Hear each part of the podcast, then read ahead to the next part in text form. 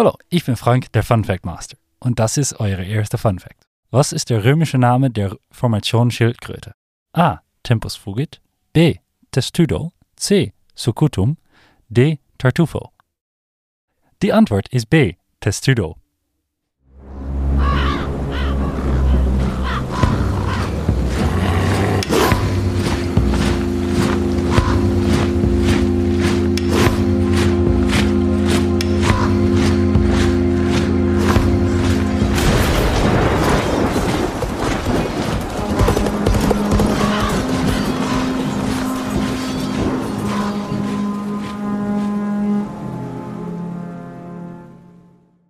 Herzlich willkommen zu Tatort Antike, noch ein True-Crime-Podcast, nach dem keiner gefragt hat. Mit Isabel Laza, die mir gegenüber sitzt.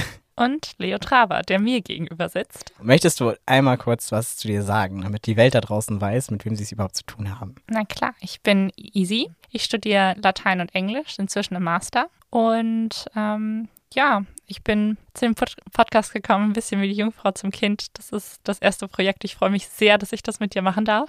Wir hatten ja schon mal so einen kleinen Ausflug zusammen in die Podcast-Welt, aber ich bin einfach unglaublich begeistert und dankbar, dass du dich auskennst, das komplette Know-how mitbringst und ja, dass ich dann die Chance habe, irgendwo einen Podcast ein bisschen mit Geschichten aus der Antike zu füttern. Was muss man denn über dich wissen?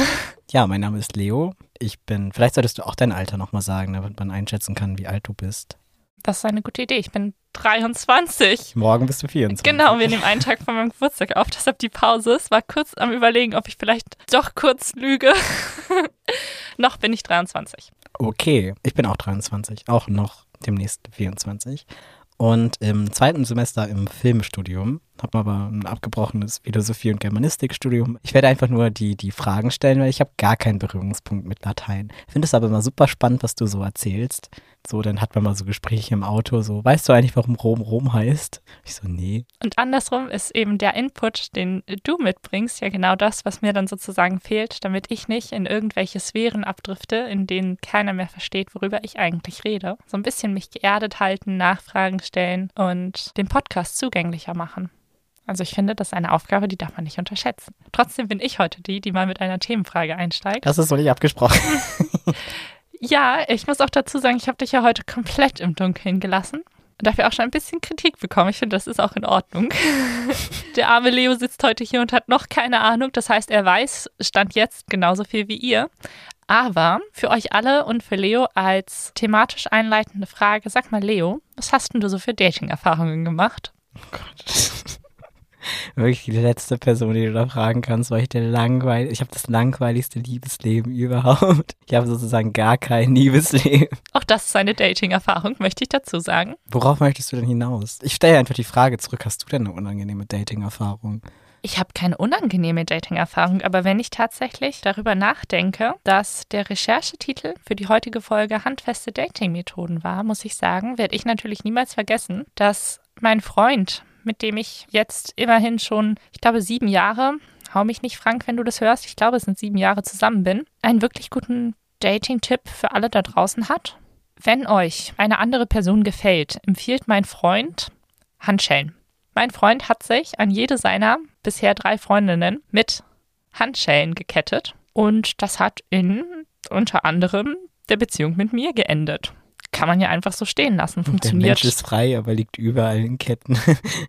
Funktioniert auch zuverlässiger als der nackte Mann. Man sieht, die qualifizierten Kommentare kommen nicht von mir. Die kamen gerade von drüben. Ich denke an den nackten Mann. Na gut. Aber so viel zum Thema Dating und zum Einstimmen bis hierher.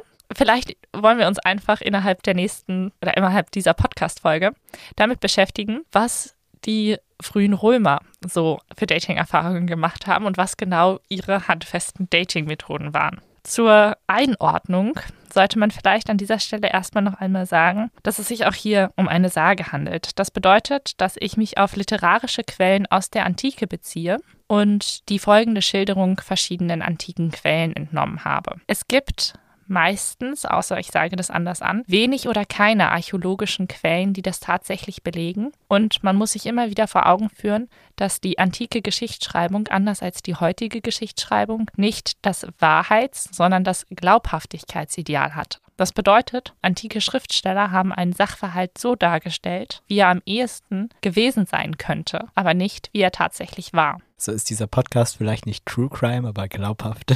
Das stimmt. Im Verlauf gibt es auch Fälle, da kann man ganz klar sagen, okay, nein, das ist passiert. Dafür haben wir Beweise, aber die Frage ist eben immer, welche Details tatsächlich stimmen. Und deshalb ist auch so ein bisschen die Frage, die wir uns immer wieder im Laufe des Podcasts stellen werden, was macht die Geschichte mit uns? Welche Wirkung hat sie auf uns? Und warum glauben wir, dass diese Geschichte so erzählt wurde? Welches Bild ruft sie hervor? Welche Eindrücke weckt sie? Das heißt, unsere Frage zum Ende ist dann, wie kam es zur Tradierung dieser Erzählweise und was erzählt sie uns über das antike Rom? Wir befinden uns, und hier gehen die Quellen auseinander, circa 4 Monate oder 4 Jahre nach Gründung der Stadt Rom im Jahr 753 vor unserer Zeitrechnung. Die Stadt Rom wurde von Romulus am Kapitol gegründet und wuchs nach der Stadtgründung bereits relativ schnell, relativ groß. Dazu muss man sagen, dass der Gründer Romulus zur Stadtgründung hauptsächlich seine Freunde in seiner Gefolgschaft hatte. Das heißt, wir sprechen von einer Gruppe von Menschen, die eine Stadt gegründet hat, die hauptsächlich eins war: männlich. Was fehlt nun natürlich dazu, eine Zivilisation fortzuführen? Eine Stadtbefestigung haben sie haben Häuser, sie können sich verteidigen, aber keine Frauen. Es fehlen Frauen, tatsächlich. Also hatte Romulus eine Idee, so ein bisschen wie man vielleicht heutzutage sagen würde, Jungs, wir gucken mal, was Tinder ausspuckt. Hat Romulus es erstmal freundlich versucht und seine Legaten, also seine Gesandtschaften, ausgesendet in die umliegenden Dörfer, die alle von weiter weg Rom schon beim Wachsen zugucken konnten. Und natürlich auch eine Vorstellung davon hatten, was so hinter den Stadtmauern passiert. Und Romulus hat nun eben seine Gesandten in diese umliegenden Dörfer geschickt, damit sie mal nett nachfragen, ob nicht vielleicht irgendjemand Interesse daran hätte, seine Töchter, seine Schwester, seine weibliche Verwandtschaft nach Rom zu schicken, damit die römische Bevölkerung weiter wachsen kann. Und da fand ich persönlich auch nochmal sehr interessant, dass in Livius überlieferungsweise direkt darauf verwiesen wird, dass Romulus selbst sich in dieser Nachricht darauf beruht, dass das römische Volk ein Volk ist, was sich durch seine, und die deutsche Übersetzung ist immer so ein bisschen mangelhaft, durch seine Tugend, durch seine Virtus auszeichnet. Und ein ganz weiterer wichtiger Punkt ist die Berufung auf die Götter. Das heißt, Romulus schickt Gesandte in die umliegenden Dörfer, die sagen: Hallo, wir sind die Römer, die Götter lieben uns und wir sind ganz besonders tugendreich. Außerdem würden wir gerne eure Frauen. Du meintest, dass schon ein Bild von Rom existiert hat, also eine Vorstellung von den Menschen, was hinter den Stadtmauern passiert. Wir wissen ja, dass Rom aufgrund von Brudermord entstanden ist. War denn der Ruf auch dementsprechend oder war das eine Heldentat? Also war der Ruf gut und man hat zu denen aufgesehen? Gibt es ja leider auch manchmal in der Geschichte. Oder war eher der Ruf so von wegen, auf keinen Fall möchte ich da hinter die Stadtmauern? Nein, es war tatsächlich eher so, dass die Leute das angeguckt haben. Zumindest ist es in den antiken Darstellungen so dargestellt, dass die Leute sich das angeguckt haben und sich gedacht haben, da wächst was Großes. Ah, okay. Und dass man dann natürlich auch so ein bisschen eine eigene Existenzangst bekommt, dass man sich denkt, okay, gut, da ist jemand, der hat gerade rücksichtslos seinen Bruder getötet. Da ist jemand, der unglaublich tatkräftig ist, der wirklich auch seinen Worten Taten folgen lässt. Und da ist jemand, der jetzt an einem Punkt ist, an dem wir ihn leicht stoppen könnten. Denn was können wir natürlich tun? Wir können einfach sagen, unsere Frauen bekommst du nicht, Romulus. Und das ist tatsächlich auch interessant, dass du ansprichst, wie denn die insgesamte Wahrnehmung von Rom in den umliegenden Dörfern und Städten war. Denn Romulus selbst charakterisiert Rom eigentlich ja schon mit der Stadtgründung als uneinnehmbar und unbezwingbar. Und genau dieser Tonus wird sozusagen jetzt in der weiteren Tradierung von Livius auch ganz stark mit aufgefasst, dass man sagt, okay, diese Stadt ist wirklich eine Stadt, die von den Göttern gesegnet ist und die eigentlich unbezwingbar ist. Und die sich auch dadurch auszeichnet. Und nachdem es jetzt also auf diesem freundlicheren Weg der netten Dating-Anfrage nicht funktioniert hat, überlegt sich Romulus, was man sonst noch machen könnte. Eine Sache, die in der Antike immer gut funktioniert, ist, Menschen zu einem Schauspiel einzuladen. Das funktioniert ja auch heute immer noch ganz gut, wenn man an Überlegungen wie Punsch statt Putsch denkt und daran, dass Alkohol immer noch eine legale Droge ist. Lalala, ich habe keine persönliche Meinung, die ich in diesen Podcast einbringe. Naja, auf jeden Fall kommt es dann eben auch dazu, dass Romulus sich überlegt, okay, was mache ich? Also lädt Romulus die umliegenden Dörfer allesamt zu einem Schauspiel ein, das er dem Gott Neptun weiht. Dadurch, dass die umliegenden Dörfer eben in dieser faszinierenden, aber auch angstvollen Bewunderung für die Stadt Rom verharren, sind sie jetzt natürlich total angetan von der Idee, zu einem Festspiel zu kommen. Man muss dazu wissen, dass es in der Antike üblich war, zu solchen Schauspielen unbewaffnet zu kommen. Das heißt, es ist wirklich ein Akt, zu dem man als Privatperson geht, ohne jegliche Hintergedanken. Was zählt als Waffe? Alles, mit dem du dich in der Antike bewaffnen konntest. Man hatte bereits Schwerter, man hatte Dolche, aber das ist natürlich genauso ein Knüppel, den du mitnehmen kannst. Alles, mit dem du Menschen irgendwie erschlagen oder verletzen kannst. Das heißt, wir können wirklich davon ausgehen, dass die Menschen, die jetzt in die Stadt Rom kamen, um sich ein Schauspiel anzugucken, Menschen waren, wie wir heutzutage vielleicht in den Freizeitpark gehen würden. Mit der Familie, in fröhlicher Aufregung darauf, was jetzt passiert und natürlich auch in gewisser Weise angezogen von der Macht und der Neuigkeit, also der Neuheit der Stadt Rom und dem Interesse daran zu gucken, wie es eigentlich wirklich hinter den Stadtmauern aussieht. Und genau an diesem Punkt überlegt sich jetzt Romulus, dass es eigentlich cool wäre, wenn man schon mal das nächste Verbrechen an der Menschlichkeit hinterher schiebt. Denn während alle Leute sich gebannt die Festspiele zu Ehren Neptuns angucken, greifen Romulus Männer die versammelten Menschen an und entführen die Frauen. Und jetzt gehen die Tradierungen wieder auseinander. Man spricht von 30 bis 683 Frauen, also tatsächlich auch sehr detaillierte Zahlen, die aber auch weiter nicht belegt sind. Dazu kann man allerdings auch sagen, dass es generell in der Archäologie schon Belege für Frauenraube gibt, dass man beispielsweise auch in Germanien Dörfer gefunden hat, in denen nur Männer begraben sind und dann anhand solcher Funde dann davon ausgehen konnte, dass es tatsächlich in der Geschichte auch immer wieder Frauenraube gab. Aber speziell für den Fall Rom ist das nicht weiter archäologisch belegt.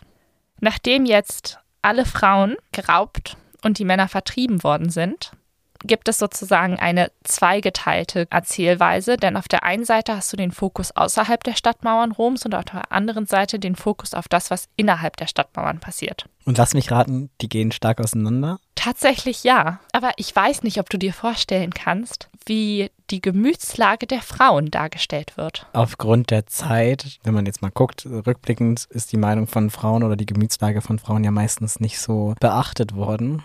Oder viel beschönigt. Ich kann mir leider vorstellen, dass es da genauso ist. Also, dass da gar nicht drauf eingegangen wird vielleicht. Du hast tatsächlich mit dem beschönigt total ins Schwarze getroffen, finde ich. Livius beschreibt Frauen sozusagen als Opfer ihrer eigenen Biologie. Oder in anderen Worten, als nicht imstande, der Verführung eines Penis zu widerstehen. Was ein Arsch. Denn alle Frauen zeigen sich sehr geneigt, mit den Männern zu verkehren, weil die Männer ja ach so fürsorglich sind und sie immer wieder daran erinnern, dass ihre Väter hochmütig waren, weil sie die Frauen nicht Rom opfern wollten, obwohl die Römer doch eine wachsende Population sind. Da fällt mir gar nichts zu ein. Ich finde, das kann man auch mal so stehen lassen. Das ist schon eine heftige Darstellung der Frauen. Schon, ja. Erschreckend und enttäuschend, erklärt aber auch gleichzeitig sehr viel. Und ich finde, dass man an der Stelle diese Charakterisierung sich auch wirklich nochmal vor Augen führen muss. Das heißt, an diesem Punkt der Geschichte haben wir bei Livius Frauen, die im Sinne des römischen Volkes handeln und sich aufstandslos den Römern hingeben. Außerhalb der Stadtmauern sieht die Situation anders aus. Die Männer legen Trauerkleidung an und überlegen sich, wie sie, nachdem die Römer ja gerade ihre gesamten Frauen gekidnappt haben und jetzt wahrscheinlich gerade innerhalb der Stadtmauern vergewaltigen, das heißt, wir sind jetzt schon bei 3 Verbrechen, nach dem Verbrechen an der Menschlichkeit, dass man Unbewaffnete überfällt, in einem Hinterhalt, das Kidnapping und jetzt wahrscheinlich eine Massenvergewaltigung, überlegen sich die Männer, dass sie ihre Frauen wieder zurückkriegen müssen.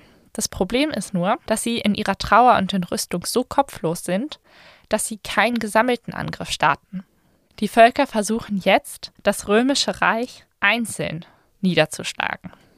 Und man sollte vielleicht dazu sagen, dass zu diesem Zeitpunkt noch sehr kleine römische Reich. Und das passiert eben in Einzelschlachten, die die Römer zunächst allesamt gewinnen.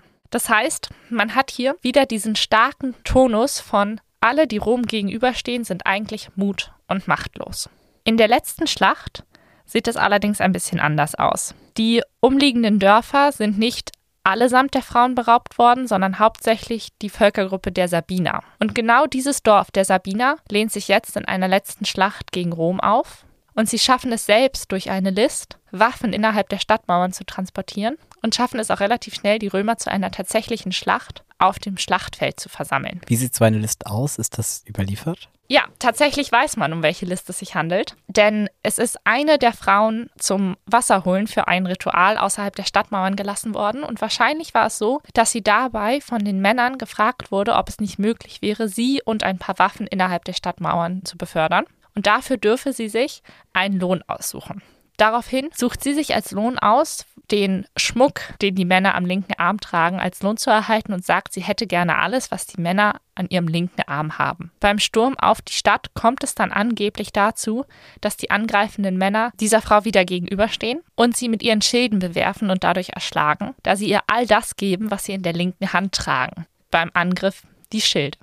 Das heißt, wir befinden uns jetzt in einer Situation, in der die Sabiner, die Väter, die Brüder, die vorherigen Ehemänner der gestohlenen Frauen sich innerhalb der Stadt Roms befinden und zum Krieg rufen. Es gibt Kunstadaptionen, die das tatsächlich als einen Frontkrieg darstellen, in dem die eine Seite der Sabiner und die andere Seite der Römer sich Auge in Auge gegenübersteht. Und es kommt dann in dieser Situation dazu, dass die Frauen, die zuvor noch als den Römern komplett hörig und machtlos charakterisiert worden sind, sich zwischen die Schlachtlinien werfen und ihre miteinander kämpfenden Väter, Brüder, Ehemänner, vorherigen Ehemänner daran erinnern, dass sie inzwischen alle eine Familie sind. Und dass dieser Kampf, der gerade geführt wird, ein Kampf zwischen Familien ist.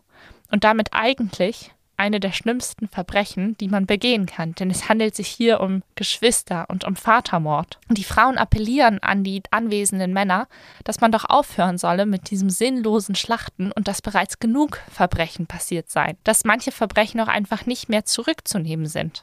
Die Vergewaltigungen oder der einvernehmliche Sex sind bereits passiert.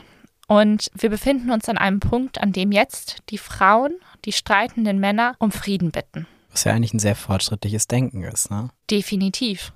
Und auch wieder eine interessante Charakterisierung der Frauen. Denn wenn man sich jetzt überlegt, wie bisher die Römer charakterisiert wurden, dann hat man die Römer immer als so sehr testosterongesteuerte Krieger. Ja, als tatsächliche Kriegernation. Und was hat diese Kriegernation für Frauen? Frauen, die einerseits erkennen, dass der Wachstum dieser Nation allem, auch den persönlichen Empfindungen, voranzustellen ist und auf der anderen Seite Frauen, die es selber unbewaffnet wagen, sich zwischen Schlachtlinien zu stellen. Da hat man einen gesamten Genpool aus geborenen Kämpfern. Das ist schon eine ziemlich starke Charakterisierung der römischen Ursprünge. Und die Frauen sind in dem, was sie tun, auch erfolgreich. Das bedeutet, die Männer stellen das Kämpfen tatsächlich ein und es kommt dann zu einer gemeinsamen Regierung zwischen Romulus und dem König der Sabiner. Die ganze Episode wird dann sogar noch davon gekrönt, dass Romulus zum Ende seiner Regierungszeit wahrscheinlich von seinem Vater Mars in den Himmel gerufen wird und es so zur ersten Apotheose eines römischen Königs kommt. Aber was? Vergöttlichung.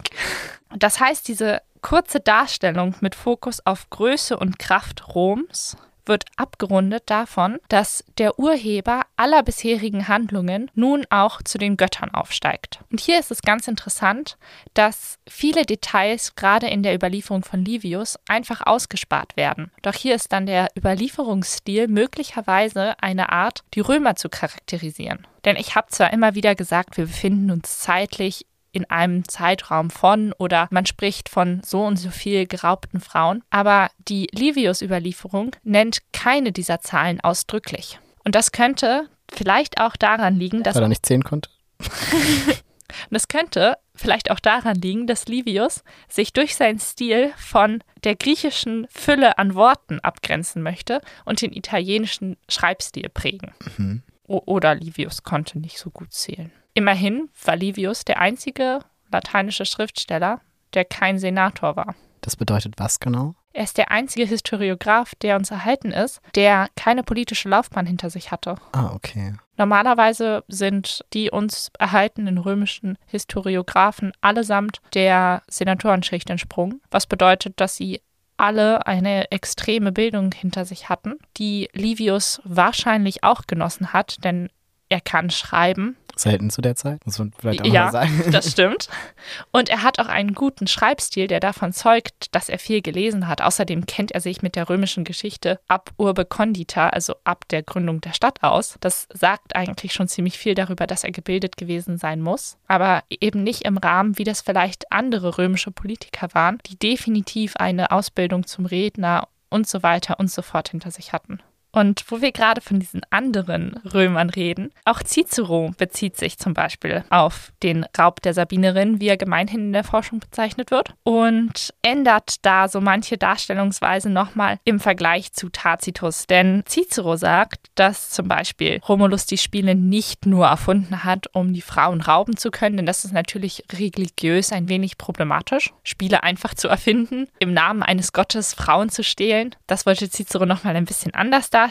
Und er legt auch ganz explizit Wert auf die hohe Abkunft der Sabinerinnen. Das heißt, er sagt, die Frauen, die gestohlen wurden, waren von ganz besonderem Ursprung, wohingegen Livius da nicht weiter drauf eingeht. Für Livius scheint es wichtiger zu sein, so wie ich Livius lese, die Frauen zu charakterisieren durch ihre Handlungen. Dadurch, dass sie folgsam sind, möchten sie Rom unterstützen. Und dann dadurch, dass sie sich auflehnen, wird gezeigt, dass dieses Kämpferblut in den Römern von beiden Elternteilen herkommt. Schon zwei interessante Lesarten und ich finde zwei interessante Frauenbilder auf jeden Fall, dass Cicero da doch eine ganz andere Wertung an den Tag legt, an Äußerlichkeiten oder an Dingen, die nicht zu beeinflussen sind, weil Bildung ist ja etwas oder Charakterreife entwickelt sich ja, während man wird ja irgendwo reingeboren und kann daran nichts ändern und im Aussehen kann man auch nur bedingt etwas ändern, damals wahrscheinlich noch schwerer als jetzt auf jeden Fall, schon interessant. Ja, auch definitiv eben gerade diese Überlegung, dass Cicero die hohe Abkunft wichtig ist, wohingegen Livius eben eher die Taten für die Frauen sprechen lässt.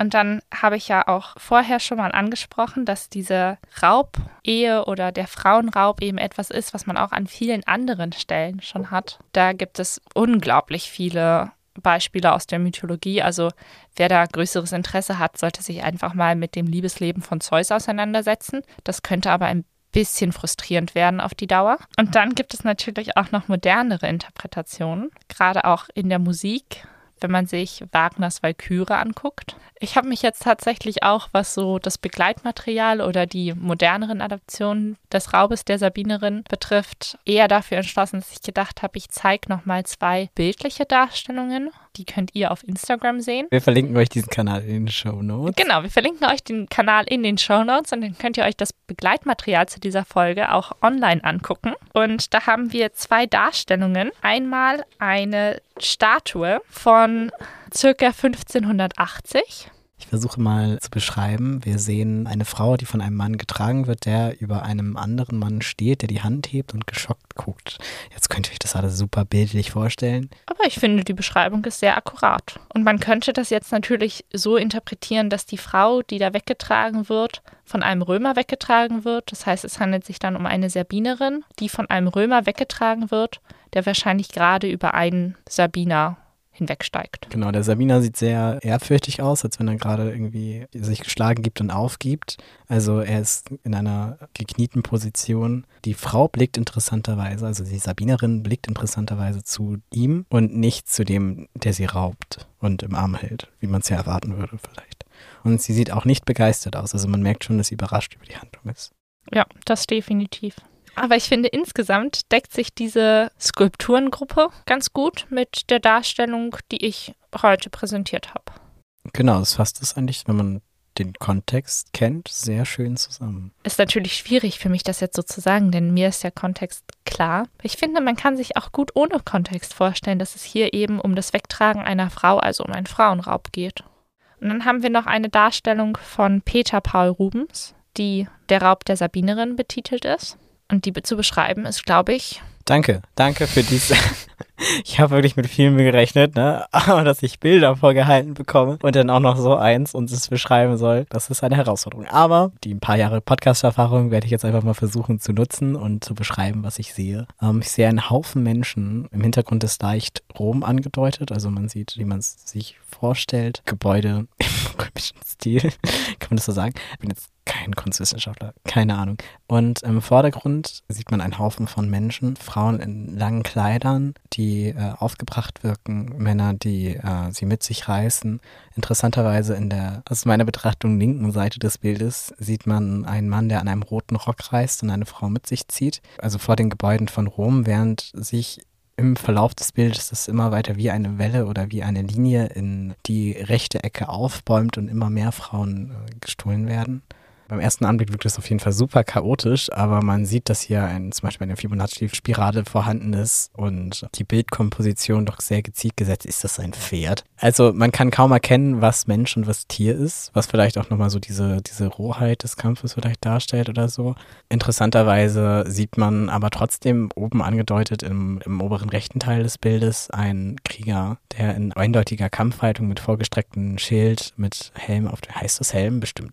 Helm auf dem Kopf und einem Dolch in der Hand in einer eindeutigen kriegs- und überlegenen Position über den anderen türmt. Und von der Seite sieht man jemanden, der auf ihn zustürmt oder dazukommt, aber auch eher angedeutet. Man sieht seine Waffe nicht. Seine Hand ragt quasi fast aus dem Bild raus. Dahinter eine Frau und eine Frau, die sich zwischen die beiden stellt und versucht, scheinbar zu schlichten. Also ich würde sagen, dass wir hier vielleicht einen Bildverlauf haben. Erst die Römer, die sich die Frauen schnappen, der Streit zwischen den Sabinern und den Römern und dazwischen die Frauen und dann vielleicht am Ende in der Steigerung des Ganzen die Heldinnen, die dazwischen gehen. Ich möchte an der Stelle nochmal betonen, dass das auch eine sehr spontane Bildbeschreibung für die rechte Ecke war. Kann ich nicht deuten. Aber es stimmt, also es ist auf jeden Fall ein Bild, aus dem, finde ich, Verzweiflung und das Durcheinander dieser Situation gut erkennbar sind. Das stimmt. Und damit haben wir jetzt innerhalb der ersten 5 Jahre, je nach Tradierung, die Stadt Rom existiert, auf das Verbrechen des Brudermordes, noch ein Verbrechen an Unbewaffneten, eine Entführung, eine Massenvergewaltigung und mehrere Kriege gesetzt und trotzdem wurde Romulus vergöttlicht. Das gefällt mir nicht. Aber es trägt natürlich alles dazu bei, Leute als besonders kriegstüchtig zu charakterisieren. Wirft auf jeden Fall ein merkwürdiges Menschenbild und Religionsvorstellungen. Das definitiv. Und was jetzt folgt, sind mehrere Jahre Königtum. Zu zweit aber, ne? Nein, tatsächlich nicht. Also es gibt jetzt einmal die Situation, dass es einen Sabinerkönig und einen römischen König gibt, die zusammenherrschen. Und darauf folgen dann 6 Einzelkönige. Und mit diesem letzten König Roms werden wir uns in der nächsten Episode beschäftigen. Ich bin gespannt. Vielleicht auch nur so eine Logikfrage, um das einfach nur nochmal so in den Raum zu werfen. Jetzt ist eine doppelte Herrschaft möglich, während zwischen Romulus und Remus die Herrschaft nicht möglich war. Genau. Da sieht man mal, was Frauen bewirken können. Könnte natürlich auch das Fass aufmachen, dass vielleicht Romulus sich trotzdem weiterhin als überlegen betrachtet hat, während Remus ein wirklich ebenbürtiger Gegner war. Das ist eine sehr interessante Überlegung. Ich weiß es nicht. Tatsächlich habe ich mir diese Frage auch gestellt, wie das plötzlich möglich ist, zu zweit zu herrschen, wohingegen es davor eigentlich unmöglich war. Ich würde die Frage gerne an die Zuhörerinnen geben. Wenn ihr eine Idee dazu habt, dann sagt uns doch gerne Bescheid, was ihr dazu denkt. Und ich überlege so ein bisschen, ob es eben tatsächlich einfach diese Beschreibung des Brudermordes gibt, um ganz klar zu machen, dass wer über die Mauer springt, getötet wird. Also dass das einfach eine Erzählung zum Zweck ist und dass es da gar nicht so sehr darum ging, den Rivalen auszulöschen, sondern eher dieses Exempel zu statuieren. Mir ist zumindest nichts weiter bekannt, dass dazu in irgendwelchen antiken Quellen berichtet wird. Ist aber eine interessante Frage. Ich kann ja noch mal gucken, ob ich was in der Sekundärliteratur finde. Und ansonsten bedanke ich mich für eure Aufmerksamkeit und verabschiede mich bis zur nächsten Folge, zum Ende der Königszeit. Wenn euch der Podcast gefällt, dann hinterlasst uns doch gerne eine positive Bewertung auf eurem Streamingdienst eurer Wahl, mit dem ihr diese Folge hier hört. Und wir freuen uns, wenn ihr uns weiterempfiehlt. Und genauso freuen wir uns über jedes Feedback und Kritik. Denkt dran, wir können nur wachsen, wenn ihr mit uns kommuniziert. Genau. Dann bis zum nächsten Mal bei Tatort Antike.